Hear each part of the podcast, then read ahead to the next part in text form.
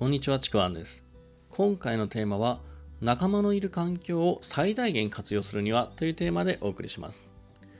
この、まあ、仲間のいる環境って、これですね、あのビジネスでも自己成長でもね、まあ、共通して言えることなんですけども、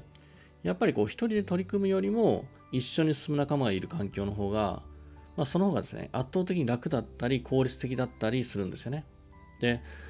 この仲間っていうものなんですけども、これ直接協力し合う仲間っていうものだけじゃなくて、もっと広くですね、こう同じ目標に向かう仲間だったりとか、まあ、励まし合ったりとかですね、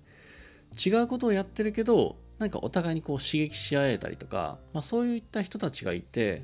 またこうお互いに行動がある程度見える、そういった環境を、まあ、仲間のいる環境というような言い方をしてるんですけども、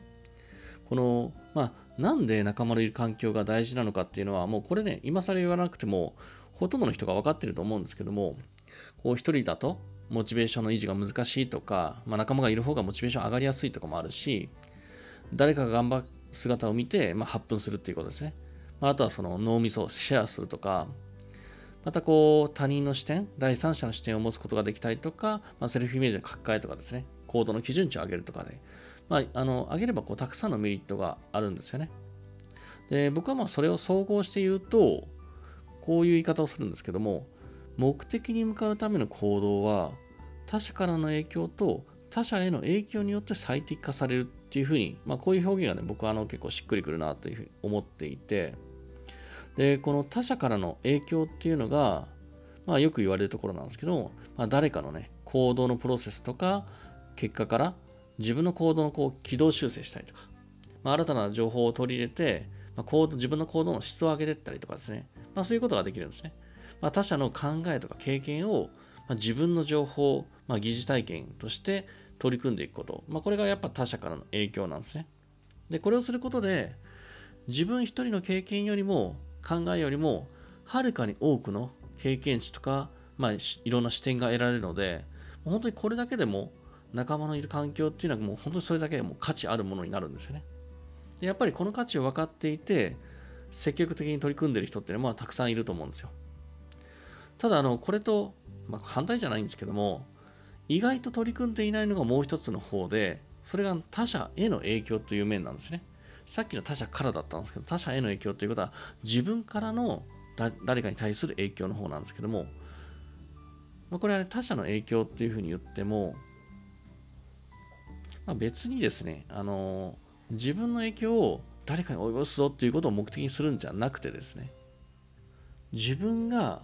経験したプロセス、そして結果、その考えを積極的に他者にシェアするということなんですね。で、人はですね、自分の経験したことっていうのは、実はですね、結構曖昧に捉えてたりするんですね。特にこう自分でも当たり前にやってることだったりすると、これ何を考えて、どうやったのか、なぜそうなったかっていう部分が意外とですね、曖昧だったりもするんですね。で、それを誰か他の人にシェアすること、アウトプットするっていうことは、